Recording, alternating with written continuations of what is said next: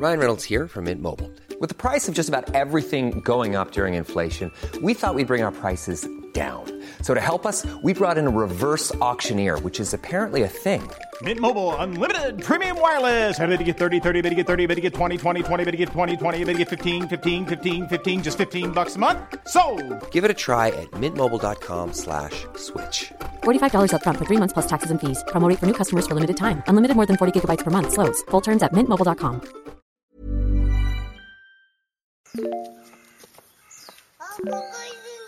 本当見えないでしょどこにいるのかな見えないよとこだ。あ、あこんなとこに。あ How you doing, Internet? It is a day of the week, and we haven't decided which day it is yet, and that's okay. Because we're You are listening. It's 2017, everything's upside down. I don't know what's going on. But hey, you're listening to Waypoint Radio. That's very exciting. I'm Danielle Riendeau. I am I'm gonna be your host today. Austin is doing a thing, an important thing. Again, depending on what day this actually goes up, it's gonna be a different thing. So, joining me are Patrick Klepek. I'm drunk. Patrick Drunk Klepek. What are you drunk on? I'm drunk on this coffee. Oh, good, good. That's that's a good thing to be drunk on, and also uh, probably not drunk on coffee yet, but maybe getting Probably there is some, Rob probably something else actually. If you want, Oh. want to do a timeline of this show. Yeah, considering. Well, we've got Rob Zacny with us too. How you doing, Rob? Wait, I, I thought this was the Mitchell Trubisky hour. You know? You know, What? I know who that is. I Ah. know who that is. I that pylon is gonna. I've had nightmares about it, Rob. I've had nightmares about that pylon. Let him throw Yeah, the what- ball. Let him. Tarik Cohen has had eight touches in two games. What's going on? Daryl Loggins, whatever that Dowell Loggins. I'm not gonna pronounce your name correctly because you don't deserve it. You're not a coordinator. Get out of town. God damn Uh, it. Mitch Trubisky is a football player for the Chicago Bears. Accurate. He's like Allegedly. 21, Oh, and his it's- nickname is Mr. Biscuit. Correct. Correct. That's all I know about him.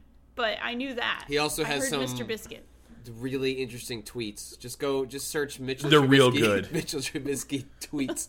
He, He- he, when he was He drafted, really got the most out of high school football. I. Oh, You would think at this point that uh, they'd be prepping these players with you know folks that know they're gonna go in like early rounds of the draft. Like, hey, have someone comb through your social media feed and like find.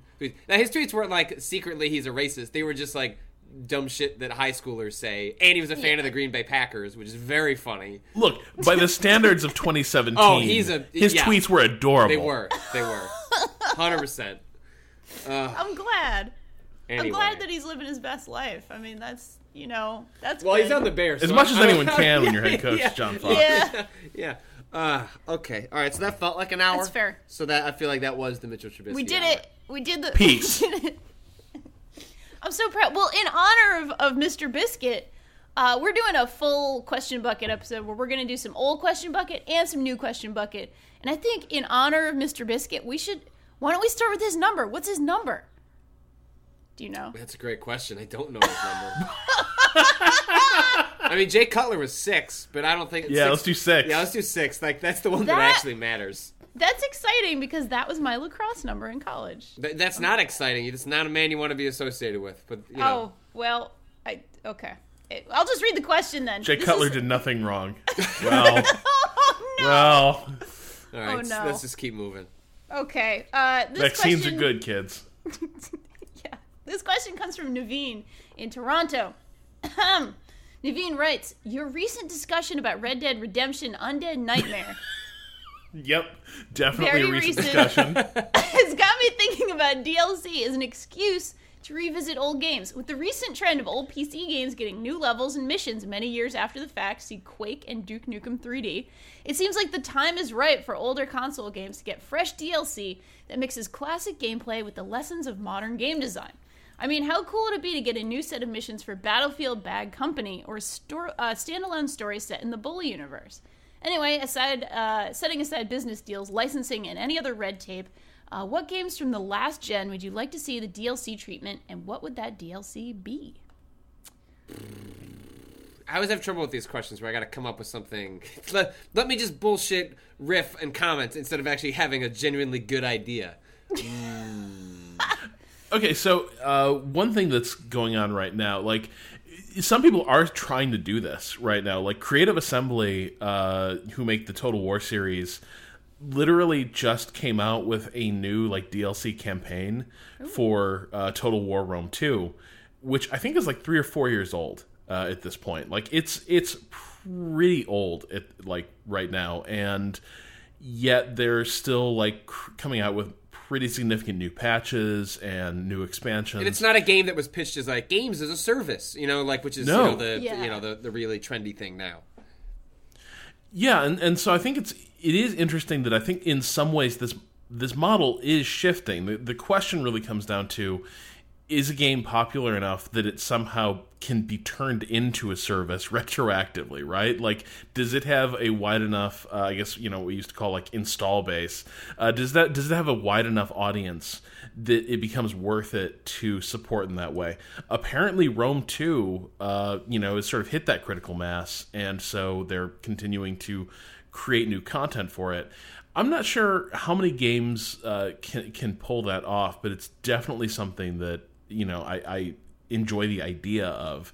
Uh, I think one thing that I'm sort of keen to dig into on. Um, so I've been playing like like we talked about the other week. I'm playing a lot of like Xbox One X uh, now, Oh, yeah. and one of the features they really push is that a lot of last gen games or early this gen games have been like uh, significantly upresed or modified to take advantage of the new hardware power, the new hardware capabilities.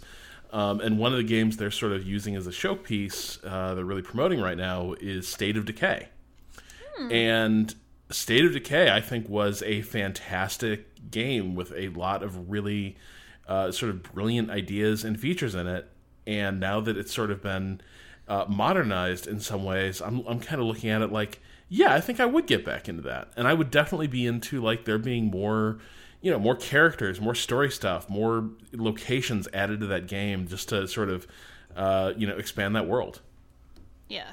My that sounds really rad. Mine would be a really blue sky thing that will never happen ever. But hey, you know, Naveen is asking us to dare to dream. So I'm going to dare to dream. I would love to have like new new Zelda dungeons. I would love to have like Wind Waker a new dungeon or something, you know, like a 2-hour experience, something I could actually play in one sitting. Just go in and it's something wildly creative, it's something completely I, I don't know. I, I'm not gonna like pull anything out of a hat right now, but something really kind of out there and weird, and have like, oh, a new, you know, a new dungeon experience comes out for five bucks or whatever. I, I would Zelda be, is Hitman now. yeah, exactly. Zelda Hitman. I mean, again, I don't think it's ever going to happen. Obviously, Breath of the Wild has DLC, and I'm interested in that, and I've played, you know, the DLC that's come out already for that. But uh, I just miss Wind Waker. When we were talking about like oh last gen, I was like, yeah, you know, it was a great game, Wind Waker. uh, so that's where my head is at. I like I like the sailing. I like that game a lot. It's a good ass game. Man, just give me it's more bully. Come on, don't you can't say you can't say bully without getting me upset. Bully, th- this the, the not even the secret. It's just the best Rockstar game, and it just upsets me that we didn't get more bully. So they would just make an expansion, just c- take out one- take one of the cut levels that wasn't any good, and just say, "Here, assholes, here's some more bully." I'd buy it. I'd play it. Yeah, that sounds pretty cool. I never played it, and I know I need to. Ah, it's oh, I, I, I mean, I don't know. It's 2017. I like. Uh, I I don't know how well that world holds up. That is that is pretty creaky at this point, probably. But man, it was it was one of those worlds that when you played it, uh, the parts of it that worked, you were just really excited to see what they could have done with another crack at it. And it, it always it kind of bums me out. They never never got a chance to do that, or, or decided not to. Yeah. Yeah, that's fair. That's very fair. All right, I'm to read a, uh, a new question. I've got a couple of new questions, and then there's like the old bucket. We're, we're getting through both. We're skimming from the top and we're digging from the bottom. Wait, it sort of sounds to me like you just said there's two buckets now. Uh, Are they no, multiplying? Well, it's kind of like there's a, a meta bucket, you know? Yeah. Like, uh, like you know, there, there's a multiverse, a multi bucket. So just consider uh, this the many worlds theory of buckets, of question Okay. buckets. Okay. And, and we're doing okay. We're, we're going to get through it. So this one just came in, and it's almost kind of more of an observation than a question. But hey, I'm gonna read it anyway. Is the trend towards free to play games and loot boxes a reflection of the income inequality in real life? i.e., 2% of the players paying for the game mirroring 2% of people having the most wealth. Well, in in that scenario, if if we were to take that parallel, then s- somehow the the two percent, the one percent of the wealthiest are they're really helping us out. They're like making it so that we can exist, which doesn't feel like that's actually how the real world Yeah. works. It mostly seems like they just want more and want to fuck us, as opposed to as opposed to the way theoretically a lot of free to play games work, in which uh, and you'll talk to free to play developers that work on those games, in which you know uh, there was one that was uh, a developer that worked on uh, the Old Republic, right? That was the MMO that BioWare did, right? Uh, Yes. I think. Anyway, Old he's Republic, yes. yeah, he yes, worked yes. on some multiplayer game, uh, some free to play games, and worked on Old Republic when they transitioned to uh, free to play. And uh, go, I don't know exactly who to point you to, but uh, if you search that, it'll probably come up. Um, and like in his tweet storm was like, you know, if done right, uh, and there are gonna be some people that don't think you can do this stuff right, like that, in any form of like microtransactions and loot boxes and free to play mechanics are inherently exploitive, and that's that is a fair position I think to take. Um, but that for a bunch of them, uh, uh, you know, th- th- that two percent actually is why the ninety eight percent are able to play and enjoy the game, and I think that's. But I don't think that's how real life works. Yeah, it's it's kind of like it's almost as if this is a very idealized version of what the, that two percent thinks, that what they think of the actual world.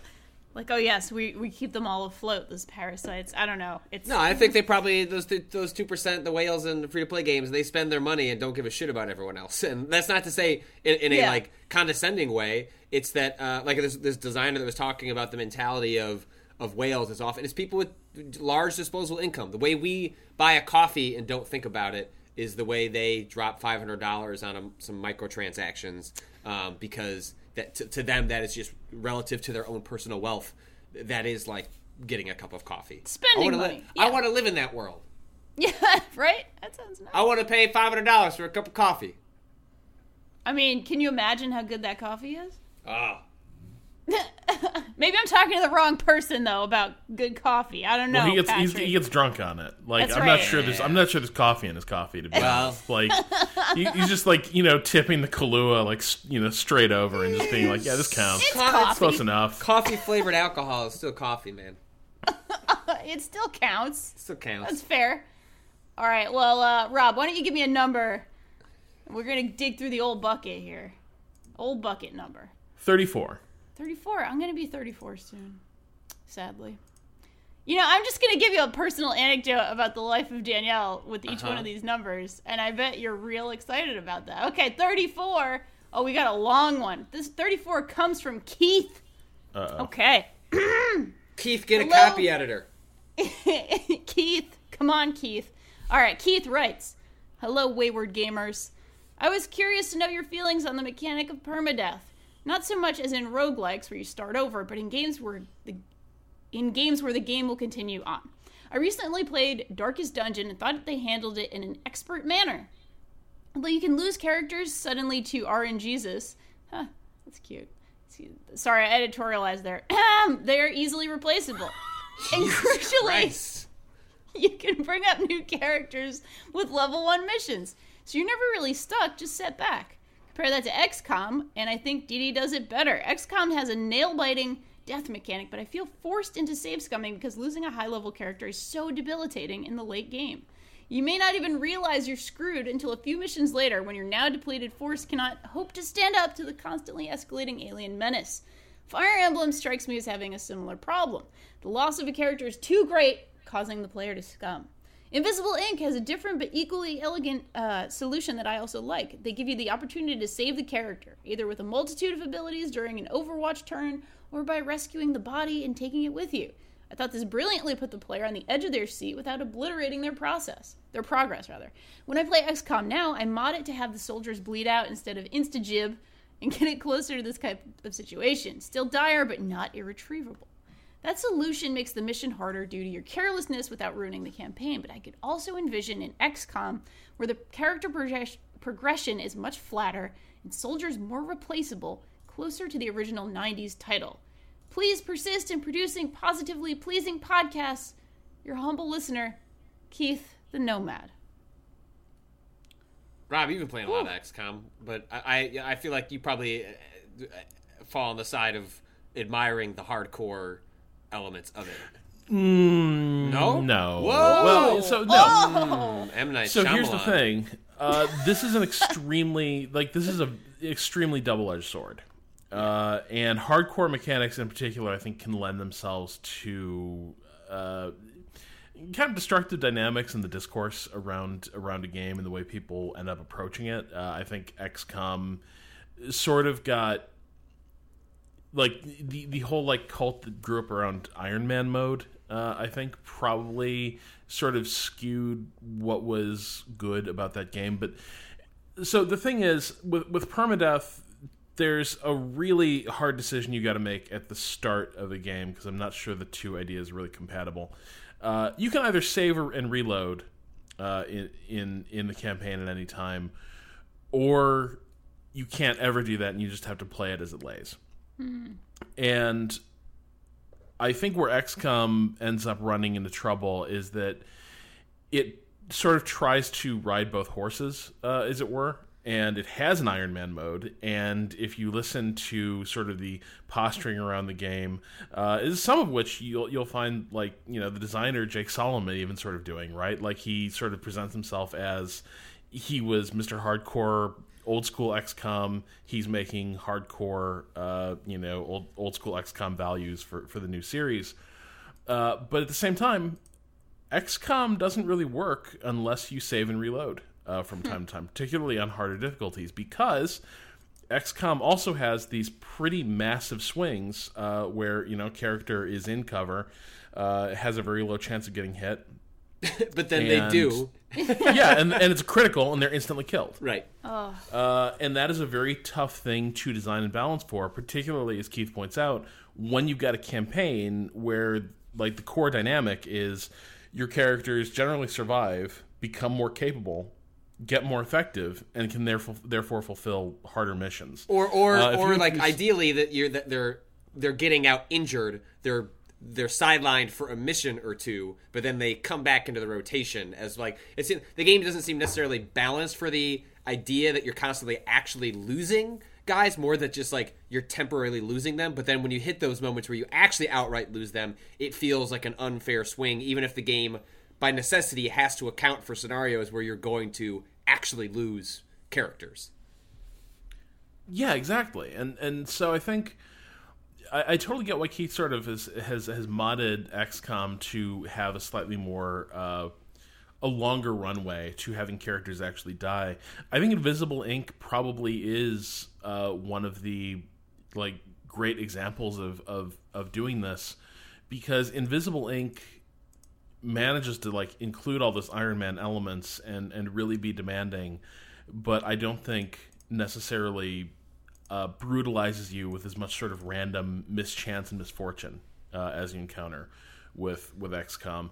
Uh, and Darkest Dungeon is just kind of a tremendous game because like it is so brilliantly okay, so the thing that Darkest Dungeon does is when a character is near death, they still have to take damage, and then every time they take additional damage while they are near death, uh, the the game basically rolls a die to see whether or not they finally kick the bucket this time.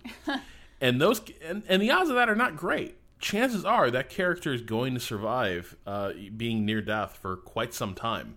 Uh, you'll have some, but what it does is it gives you this feeling of like sustained, like grinding panic uh, that is really pretty clever because like really the odds of any of your soldiers dying in darkest dungeon at any given moment are much lower than in xcom but it always feels way more perilous uh, so that's yeah I, I think there's a lot of ways to handle it i just I, I think what doesn't work is this idea that you can sort of uh, go in both directions at once, right? Where you can have a great permadeath system with no saves, and then you can also have a game that you can sort of conveniently save and reload at any time until you get better results. I I- don't think those things are. I, w- I wish games like I wish that games like XCOM like built in things like rewind mechanics. Not not something you could infinitely use, but I would probably. So when I when I and I've beaten XCOM and X, XCOM two, and I've played a bunch of Fire Emblems.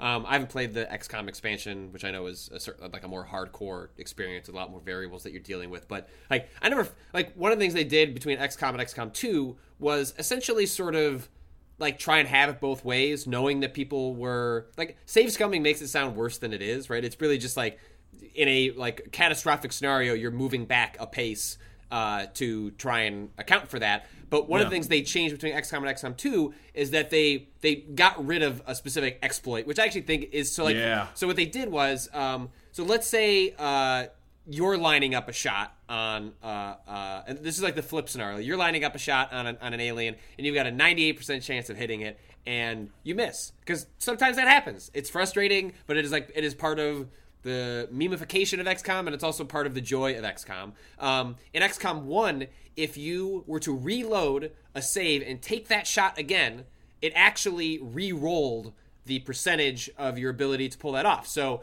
there was a good, like, good chance that that 2% miss was not going to come up again because the game was actually recalculating that shot. Whereas in XCOM 2, they lock in the value on your save. So if you are to go back and make the exact same move, the game is going to account for that and if you do the exact same thing you're going to get the exact same result. And so when i play xcom 2 and say like would reload a save that was maybe a couple of moves back like it often felt like even if you didn't know this on the surface because the game wasn't communicating this to you i felt like i was in a fairer scenario with the game and the game designers because what they were at, basically saying was like hey like make a different tactical decision and see if you get a different outcome which feels like a fair way of like kind of dealing with that scenario. And that's how i deal with fire emblem. Like i play fire emblem on permadeath but if i lose a character i restart the round. And what that means is that it's not that i'm like doing this the scenario exactly the same again or going back to like one move ago. I have to start the whole round all over again and try and approach it differently to get a different outcome. And so it ends up making those games more like a puzzle or adding some puzzly elements to them. And i've never felt that treating them that way has taken away from my gratification of, of playing them um, but uh, it's yeah certainly a hard design problem to account for um, for sure I think you have a better attitude about it than I do, Patrick. I just get mad. I just get very angry. You, your ability to look at it like a puzzle uh, is, is the exact opposite of me looking at it like "fuck this game, I hate it" and, and running away, screaming. So I, I, I respect that. I, I really respect that. Can't do it, but I respect the hell out of it. Uh, can't do it. Dan- Danielle, your reaction to frustration with games does seem to be actually, no, screw you. I'm going to finish you no matter what it costs me. Yeah, that happens sometimes too, actually. Uh, yep. Depending on the game, there might be, uh, you know, there might be a different type of emotional reaction. That's fair. Uh, all right, let's go to the new question bucket again. Or, or, sorry, the new portion of the metaverse of the question, whatever the fuck Mm, I I said think you earlier. tipped your hand there. Yeah, sorry. Uh, I've got two documents open here, but they're both Waypoint Radio documents, so it's fair. All right, all right. I got a good one. Got a good one here. Hi, gang. Toward the end of Danielle's love letter to Diddy Kong Racing, how did I never play that? I blame no mercy. There was a mention of a DS port. It got me thinking are there any DS slash PSP games that rank as hidden gems worth tracking down? Are there ports that hold up and might be the best way to experience classics?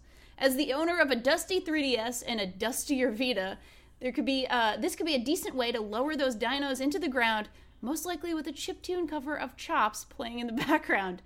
Anyway, recommend, recommendations heartily welcomed. Thanks. Whew, I will tell you this. I sure love the hell out of Meteos and Honey. God, I think it's called Honeycomb Beat. Let me make sure. It's Honeycomb Beat. i've not even heard of that game It's a really obscure Honeycomb Groove. Hmm. Honeycomb DS. Let's see.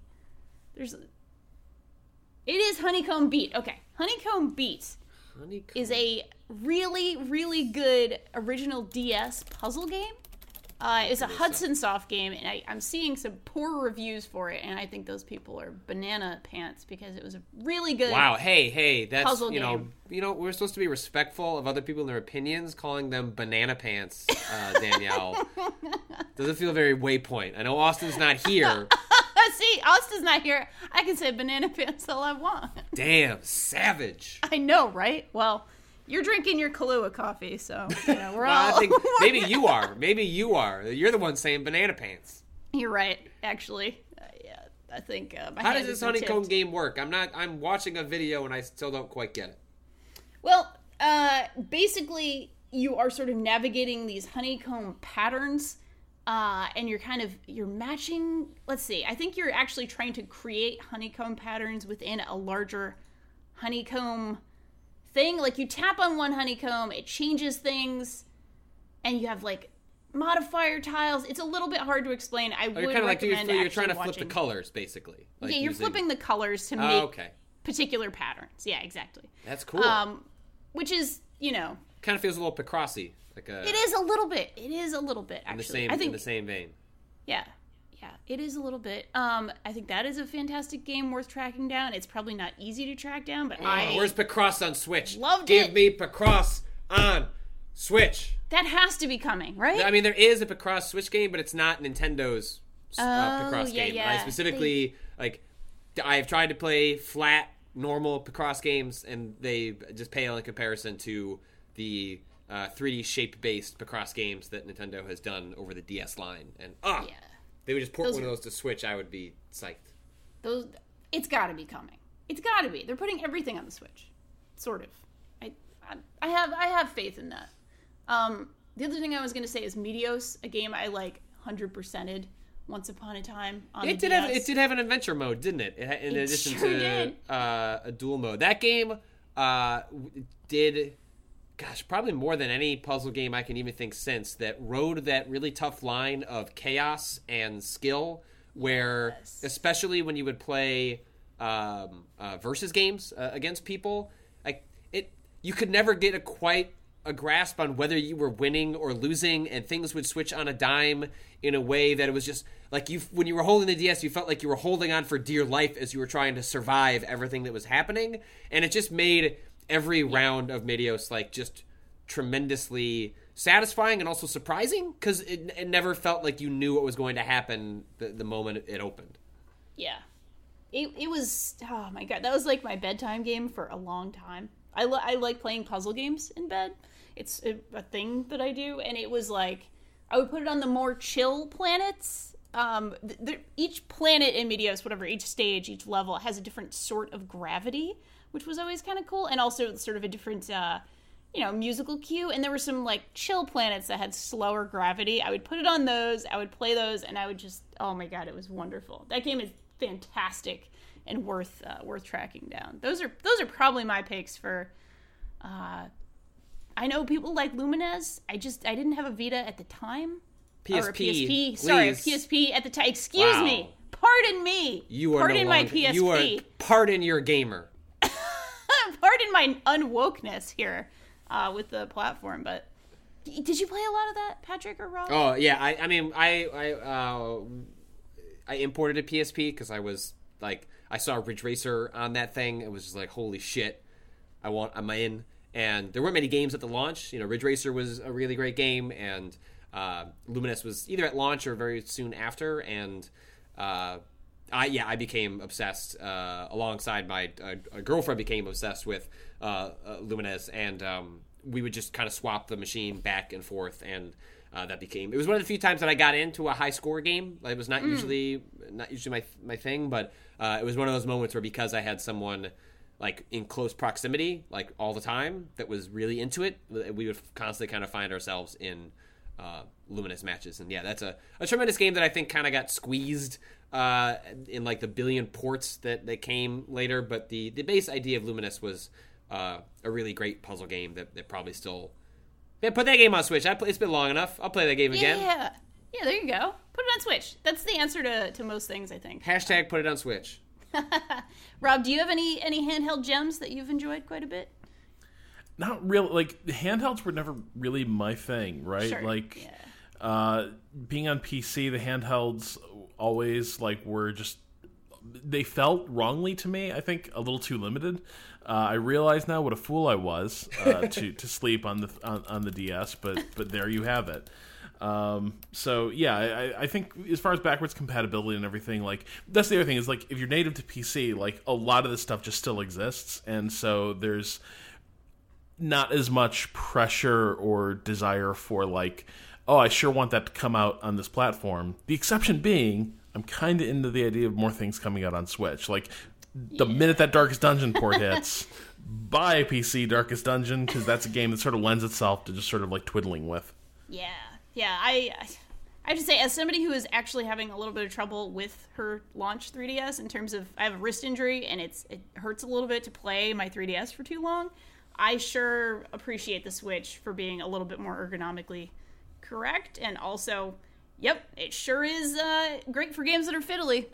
it works pretty fucking well. Hey, don't Let- do what I did and lose the kickstand on the back of that thing. Oh. I I put it up. Uh, like I don't like the angle that the Switch goes at on a kickstand. Generally Yeah. speaking, like I've I've tried to do the thing where I take off the Joy Cons on a flight and like stand it up, and Yeah. I just I just don't. I I need. I actually want it to be at like a steeper angle than it's actually capable of doing with the the built-in kickstand. But I was giving it a shot when I was on uh, a flight a couple of weeks back, and uh, it like as I was bending it, like it doesn't stay in very well, and it came off, and it fell down into the uh, black hole that is my bag, my uh, kid's bag, my uh, the, the bags around me. Like I, I mean, it couldn't have gone. It, it did not go far. I knew the general vicinity in which it fell, and it, I searched through. I was like, oh, I'll find it when we get off the flight. Look around. Could not find that kickstand. And so Oh. if the kickstand falls off, um,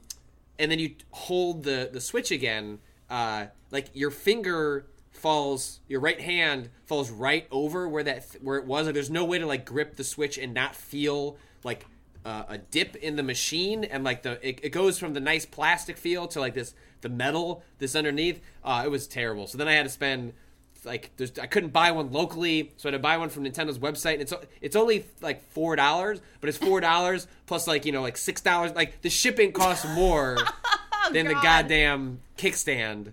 Uh, so don't lose that because it's a pain in the ass to hold the machine afterwards. It's a pain in the ass to buy another one, and uh, that's that's Ugh. that's my rant. I don't have a point. I'm just saying don't lose It's don't lose your kickstand. Don't lose your kickstand. I think Don't that's fair. That sounds like losing your. Don't lose it on uh, a bike either. That's bad. Like kickstands are cool on bikes. Don't lose it. I don't know how you lose it, but I'm just saying general rule. Don't lose your kickstand.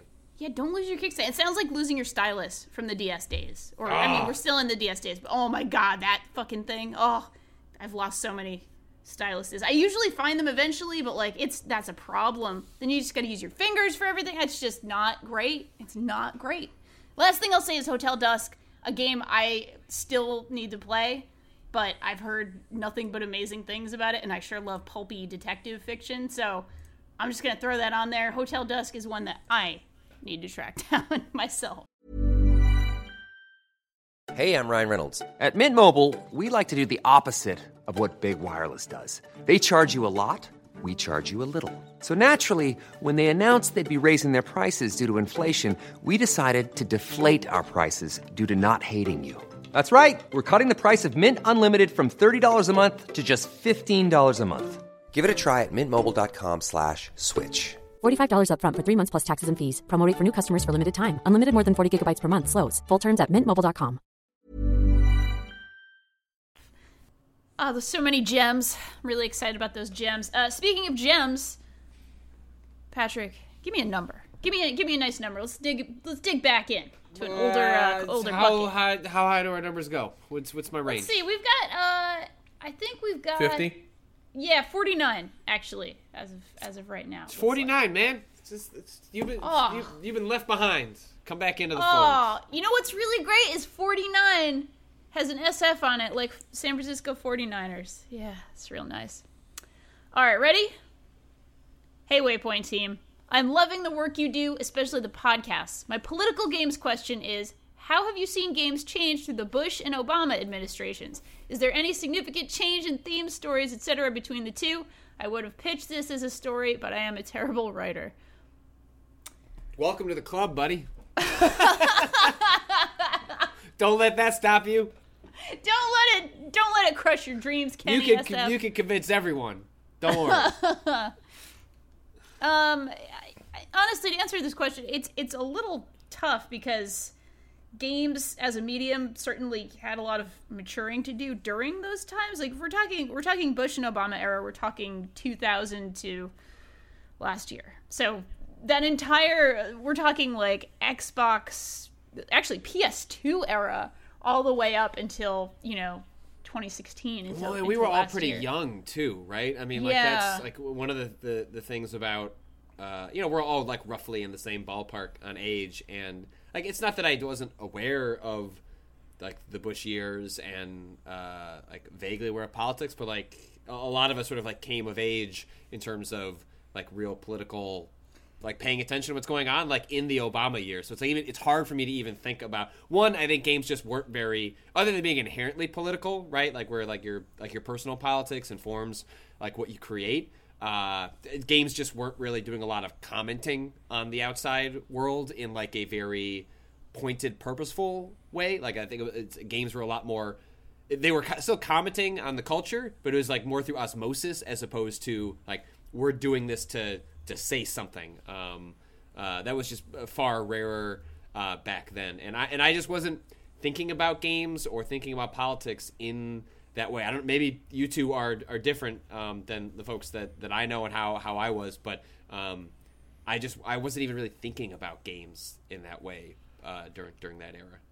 I'm gonna guess that we all had our first voting experience in 2004 for presidential vote. Is that Yep. Yeah, about Kerry. right? Yeah, that was. Yeah, for yeah. yeah, Kerry. I, I'm, I'm pretty sure we all. I'm not gonna say who we all voted for, but like that was the election. It was Bush Kerry.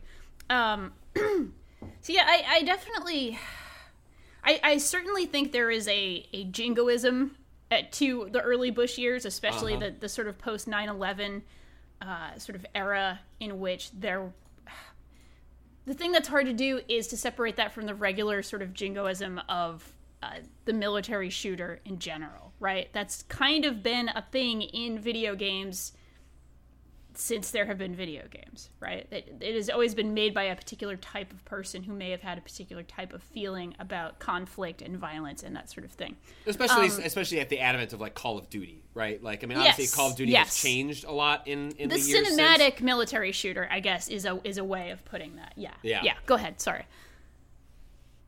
No, that's. Oh, sorry. that's I thought you were gonna keep going. it's my own. It's my own. It's but not. Well, I can- okay, so I can dive really in there. Really making me look like Um, an asshole. I was like, I was I'm like, sorry. oh, here's your. Say your great point, Patrick. Mm. I'm sorry. I But I, I, I'm sure Rob can save me here. Yeah, because actually, I was writing a piece about this last night. All right, And it you're, was yeah, of- you're playing the new Call of Duty, right? Right, right.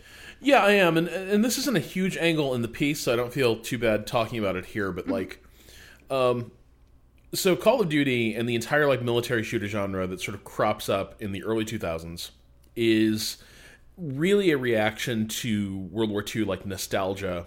Uh, that was really sort of a peak commodity in the late 90s into the early 2000s. Like Saving Private Ryan kind of like mainstreams this. There's a lot of like 50th anniversary nostalgia. Uh, and the Call of Duty games are explicitly like playing on that and explicitly playing on this idea of like very the Stephen Ambrose vision of the you know American GI liberating Europe. And telling that story again and again basically recreating scenes from famous like TV shows and movies. I think something that changed is that uh, first of all the fantasies of warfare changed. Uh, like with modern warfare you start seeing well modern warfare was easy to believe at the time had more of a position than it turns out ultimately to have had. Like it what like there were things that seemed political and critical in that game that i'm not sure were really intended to be that way. Like the uh, ac-130 gunship scene where you're like Right, you know right, blowing right, dudes right, away right. from a FLIR cam.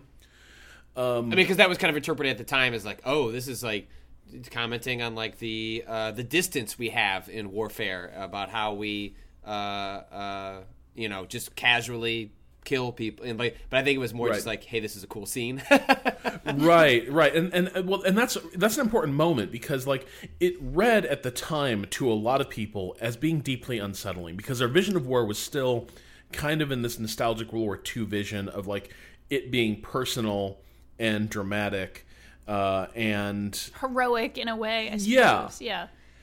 and Modern Warfare has the scene that I think was meant to just be like, hey, this is going to be cool, and people don't react to it like it's going to be cool.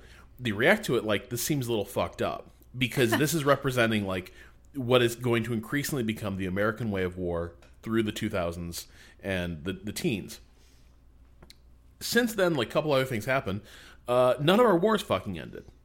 Um, like they like the first game about Afghanistan cropped up in like it was what was it Medal of Honor? And it was like 08 09 Yeah. Yeah. um and at the time it was like oh boy is this is this too soon? Like maybe we should well the war's still going. Uh, you can still set things in Afghanistan. And what's interesting with the new Call of Duty is that it's about World War II but it has this sort of like modern mindset of like these guys seem like they've been at war for fucking ever like they're the characters are talking about this as if they've been fighting the Germans uh, for eternity, or they've been in the army for an eternity. Not, you know, the American campaign, the, the Allied campaign in Europe after D Day was like less than a year. Like that's how long it took to, to wrap things up uh, with with that part of the uh, with that part of the war. But the perspective that, that sort of shot through the game isn't about World War II. It's about how we feel about our conflicts now and how we vision envision like war fighting. Uh, and so I kind of feel like something that changed is the idea of what war looks like, but also what victory and defeat might look like, what you hoped for uh, from war. Early games were about like you know you defeat evil and you go home and you resume your lives as citizens. Now it's kind of this you know forever war uh, model, and the characters, no matter what war the game is about, the characters kind of inhabit the space that America psychologically inhabits right now, where nobody ever goes home. You know, the the swords are never beaten into plowshares. It just drags on. Yeah.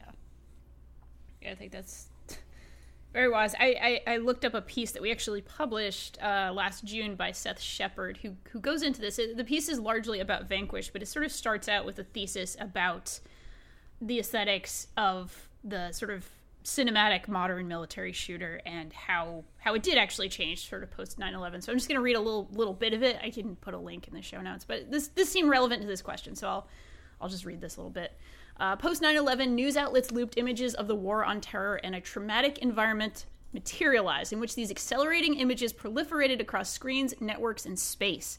The effect of this war coverage was seen in pop culture with the prominence of impact aesthetics, an intensified style meant to elicit a physical response from the viewer. It existed before the war on terror, etc., etc., and then I'll go to the next graph here. However, as the war was fought and its imagery normalized, these aesthetics were applied to stories about terror and counter-terror, sleeper cells, and state data collection. In TV series like 24, films like the Bourne series franchise, and Eagle Eye. The style permeated commercial images, even showed up in the fashion world as clothing brands like Tap Out and Affliction became popular for their abrasive and pre distressed designs.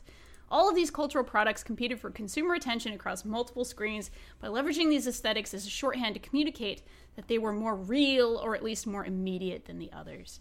And these cultural aesthetics imprinted upon the game developer and upon game developers' simulations of reality, creating the gritty military shooter.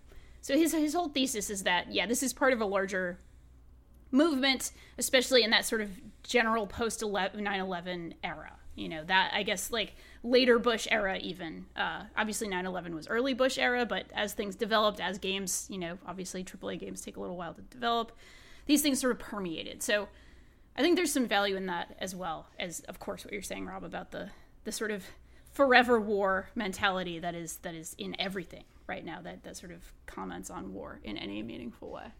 So yeah, I'm going to take another question from the newer bucket, and it might not be quite as heavy as the one that we just uh, did, but it, there's a story here, and I, I do like a good story. So here we go. Actually, this may this is a complete coincidence, but I think this is actually from Seth Shepard who wrote that piece, and I really didn't mean to do this, but, but like literally, this letter is from Seth Shepard who wrote that piece for us, and it was just this happened to be what it was. So here's a story from Seth. Hey, Waypoint team. Your discussion of Chill Out Man in episode 113 made me remember a favorite streamer of mine that I found with some friends named DJ FL3XXO. Have you ever used the PS4's Live from PlayStation app? If not, it's a beautiful app that comes pre installed on your PS4. It collects all of the live streams that are broadcast to the PS4, and you can search by game. So sometimes college buds and I would pass time with this app and searching for all streams of the game The Playroom, another pre installed app that uses the camera and makes augmented reality games of the player's space. This is essentially the Twitch IRL section of Live from PlayStation because the player can just broadcast their image and do whatever they want. And a lot of the times it means teens are racists, sometimes both, sitting with a beer or some weed and responding to the few but dedicated viewer comments. One time we were waiting for a friend to drive over and I was showing my friend this wondrous app. We tuned into a stream by DJ FL3XXO and found a masked man chain smoking and giving a complete professional electro house DJ set to an empty living room, complete with speaker towers, a full DJ console, a smoke machine, and synchronized lights. He's lost in the mix, dancing and motioning to the camera. He was streaming through YouTube, so I instantly subscribed and he Seth was kind enough to give us the channel link. Uh, from what I've been able to find about the masked DJ, he's 28 and from Melbourne, Australia. He self-describes as Dirty Dutch and Melbourne Bounce Banger, and his channel over 20, uh, his channel over 20 DJ streams that run from two to three and a half hours. As far as other streams on the app, once we saw some skate shop employees got really paranoid that we would dox them for smoking weed on camera, some very bad parties, and a kid streaming his subscriber count as he got closer to 50. So my friends and I subscribed to push the kid over the edge. Oh, that's very good. Oh, this is, is that story over? I uh, apparently it did. I think So this this reminds me of um, when uh, Periscope uh, launched, uh, and I'd gotten uh, the new uh, Apple TV, which has apps on it, and so uh, my friends and I, kind of like at the end of the night, like people are like you know finishing their drink before they're going home, and we would load up the Periscope app on the Apple TV so we could all watch it on the big screen. And I think I, I mentioned this in a previous podcast how like, when we were talking about Chill Out Man was like I'm a huge fan of like finding people exactly like this DJ, folks that are just streaming to like nobody or like the three people they've got or like they're really excited. Like they're just hey man, you just you work with what you got. And so we I can't remember how this happened. It started with looking up people that had low viewer counts. And then we started noticing this pattern of people streaming out of their garage. Like it was just a thing we just kind of noticed. It was like a bunch of people with like two or three viewers or like no viewers streaming out of their garage. And so then we made it a point to try and find people specifically that were streaming out of their garage. Periscope doesn't really like search by there's no way to search for people in garages. There's no like tick in the background for that. And then we would go in there and we would ask them questions about their garage. Sincerely like like sincere questions about their garage. Like like hey did you recently have that wall painted? Um, we would do it was called the hashtag garage life. And uh, we it'd be like three of us all in the chat. And like the three of us in there would like instantly double like you know the viewer count. And often the people in their garage happened to be vaping or smoking other substances. And they would get very paranoid that we were sincerely asking questions about their garage. Like, like, did you recently put in an expansion? Like, I've been thinking about expanding my garage. Like, like, how did you negotiate the contract and like figure out like the design of the garage? Like, just like very specific uh, questions. And I don't know why it was so funny, but I think because it was so like banal and strange, and because it was such a small viewer count, it often made the people incredibly paranoid in a way that uh, usually got us blocked and banned like, very quick, very quickly. Um, but I, I- we did that for a little while before we the joke kind of ran itself into the ground. But it was a uh, I it was a very enjoyable moment. it was like trolling without trolling. It was mostly Yeah. just like by by being like perfectly normal but incredibly specific. People just they were they were not having it. So hashtag hashtag garage life. garage life i i really think uh some of the weirder you know obviously when i when i'm saying weirder i mean in this way weird not like harmful weird but like you know just very specific or very normal or very like impassioned things that happen on streams are one of my favorite things about living in this very bizarre era.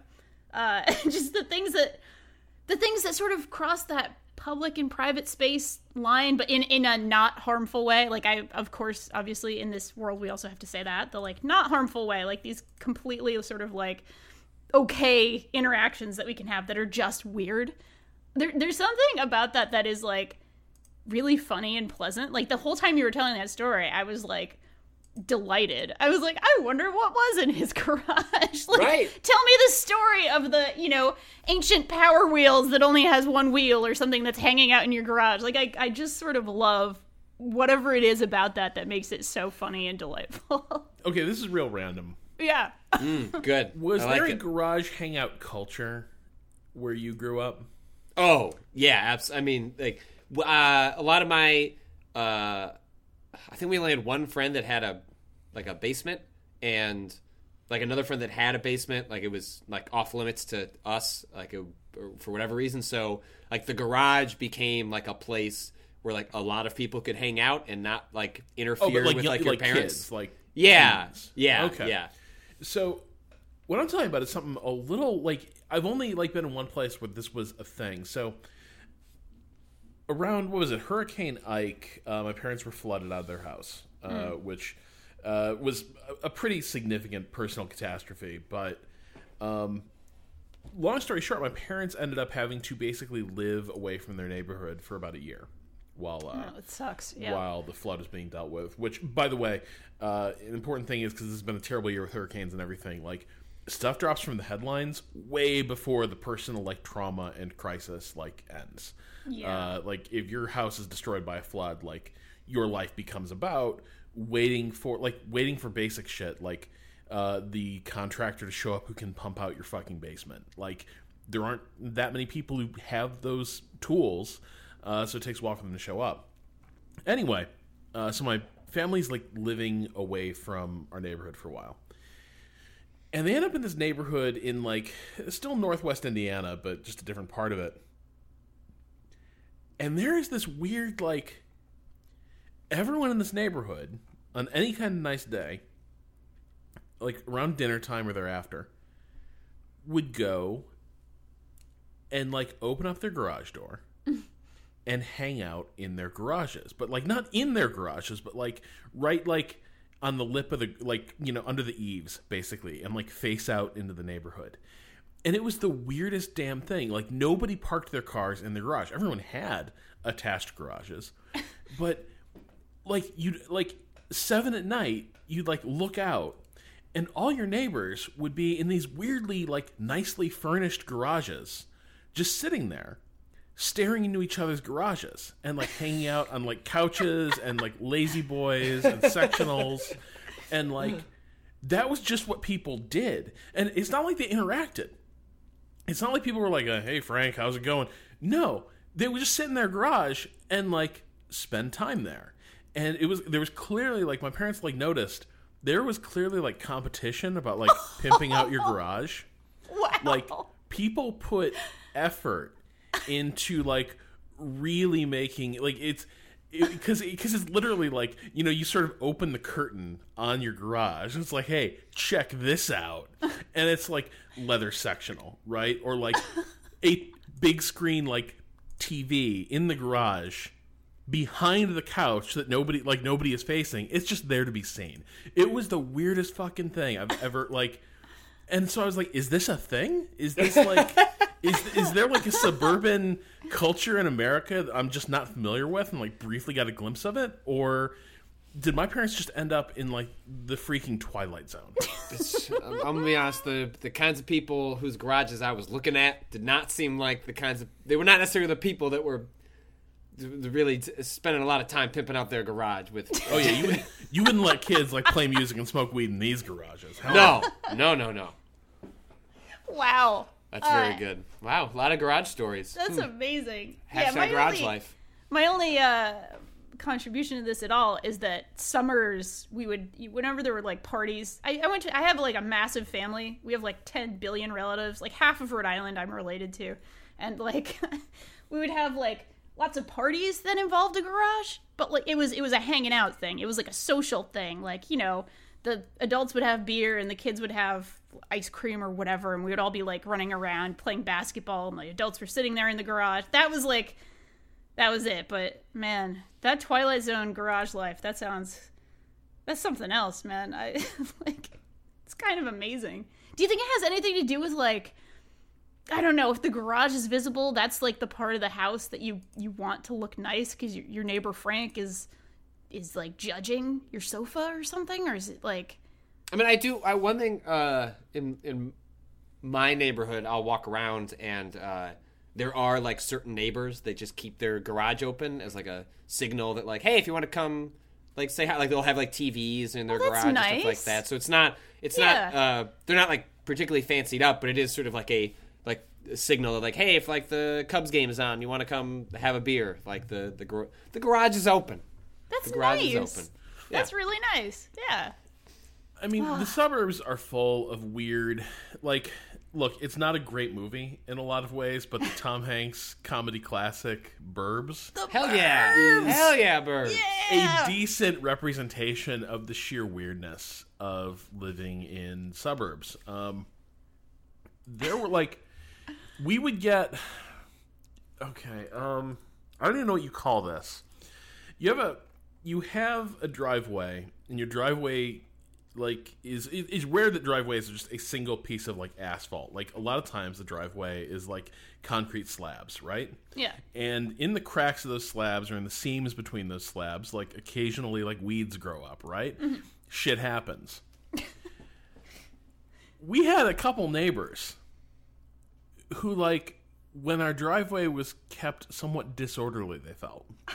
When there were a few too many green shoots cropping up between those slabs, they would come over and just like like sort of chat up my dad and then work the conversation around to what they were really there about. Which is like so uh you know, just couldn't help but notice that uh need a little edging work to be done here, don't you? Your edge are broken? I can lend you mine. Wow. Uh, yeah, no, it like this is this shit happens and it's all real and people like comment on it and, and judge each other on it. The the greatest like justice we ever got, by the way, was the neighbor who always like criticized the state of our lawn because my dad didn't give a shit. So like leaves would pile up on it and like he just didn't care that much. Um, and we had a neighbor who like religiously like mowed that thing like with a ruler basically. Just like it looked like a fairway.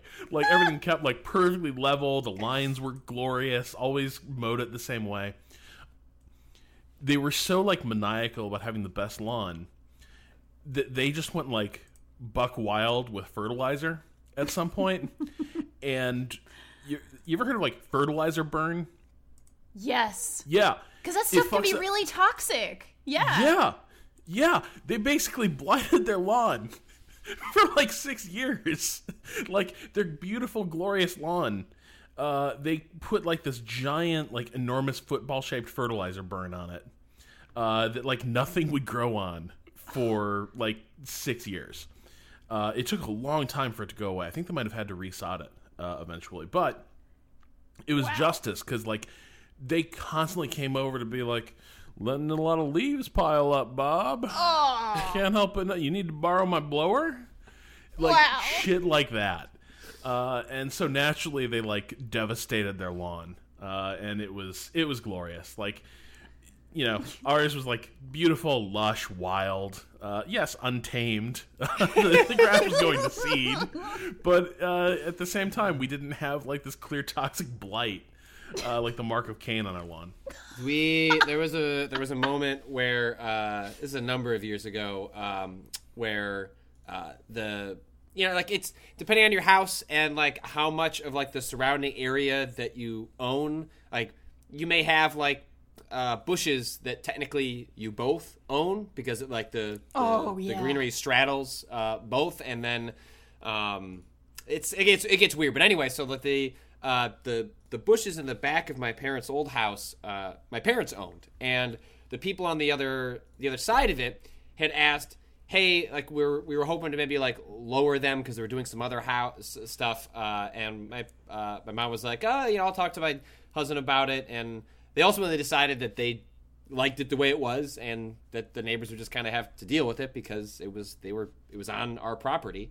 Um, and one day my mom woke up and they had just gone and done it they had just like fucking flattened these these these bushes. Like had severely brought them down. Um, didn't ask permission. Just just went for it. Um, my mom was like super upset, less because of how the bushes looked. She didn't actually care that much about it. It was more the audacity just to do it after they'd had a conversation about it. And she was just like, just like, just so aggravated, like aggravated for for weeks. And then one time I was over there, uh, and she was like, "Hey, can you help me go take care of this dead animal in the back?" There was like a rabbit that had died, Aw. and um, so I went to go. Uh, like you know, grab it and you know, put it into a uh, like a plastic bag and, and and dispose of it.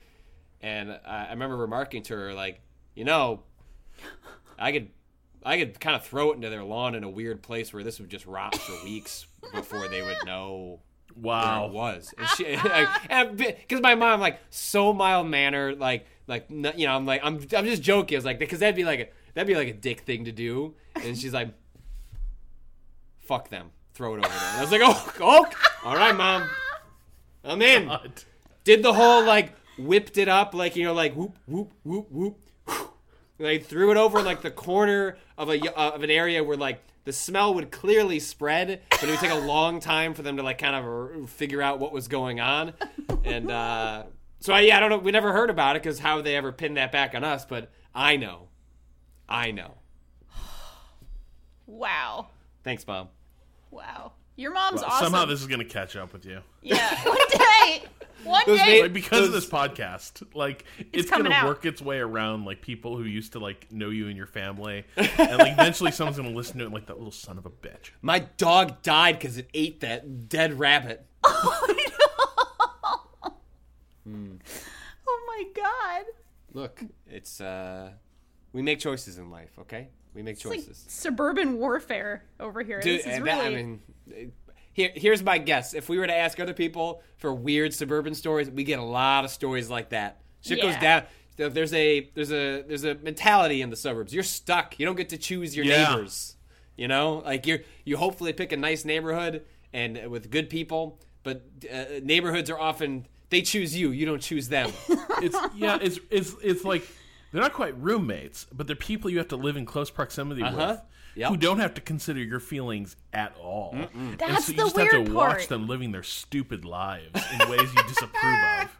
yeah, that, like people are always like people from back home. When when I when I go to Rhode Island, and it's it's not like a Rhode Island's a weird place. It's it's basically pretty suburban. There's there's some small cities. It, it's like small cities, right? Small cities and some somewhat rural areas. It's so tiny though that it all feels like a small town. I'll talk about doing EMS, like being on an ambulance here in Brooklyn and Queens, and they're like, "Oh my god, you go into strangers' houses in Brooklyn and Queens," and I'm like, "Please, like the suburbs scare me so much more than anything I've seen here. Like it's really, God, it's just so weird. It's really." Hashtag garage life, I guess. This Yeah, is hashtag, what it yeah, is. hashtag garage life. I, I don't know if we can top that. I think we, I think I can end Yeah. this podcast on this suburban note. Yeah, I think that was that was beautiful and brilliant. And uh, if you have questions or really good suburban stories, Please, please, not fuck the fuck the questions. Send Suburb- in. Suburban stories. We'll do a whole pod about the suburbs. give us those good burb burbles, I guess. Uh, send those into gross. gaming at vice.com with the subject question. And if you want to throw burbs in there, I guess that's fine too. Uh, as always, shout outs to Bo En for letting us use his track Miss You off the EP Pale Machine. We are on Twitter at Waypoint. We are on Facebook, Waypoint Vice. We are on YouTube at Waypoint Vice. And things are actually going up there uh, thanks to Natalie, who, who started again about a month ago, which is pretty great. Obviously, you can read all our stuff at waypoint.vice.com, and we encourage you to do so because reading our articles really does help us out quite a bit. So, you can always find me at Danielle RI on Twitter. Where can people find you, Patrick? In the suburbs. I mean, at Patrick Hashtag Puff. garage life. Yeah, hashtag garage life. You turn on the floods. Patrick is there, like with just dead rodents, like stand dropping them like Santa in people's trash bins. Don't touch my hedges, motherfucker. Oh, God. Well, I'm, I'm glad we can find you there. Where can we find you, Rob? Wherever the hell I want to be, because the property line is where I say it is. Oh, shit. All right, well, I'll keep that in mind. Thank you all for listening. Thank you all for being here. Thank you all for listening to Waypoint Radio. I'm going to say the thing I always say, which is be good and be good at it.